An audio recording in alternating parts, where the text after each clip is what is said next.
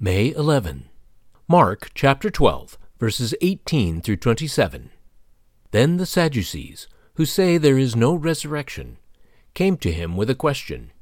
Teacher, they said, Moses wrote for us that if a man's brother dies and leaves a wife but no children, the man must marry the widow and raise up offspring for his brother. Now there were seven brothers.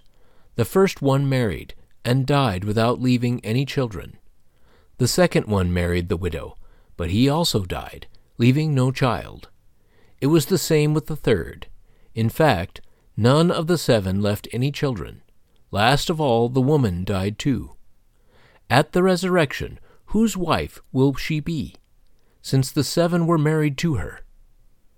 Jesus replied, Are you not in error because you do not know the Scriptures or the power of God? When the dead rise, they will neither marry nor be given in marriage. They will be like the angels in heaven. Now about the dead rising. Have you not read in the book of Moses, in the account of the burning bush, how God said to him, I am the God of Abraham, the God of Isaac, and the God of Jacob. He is not the God of the dead, but of the living. You are badly mistaken. What was odd about the question asked by the Sadducees?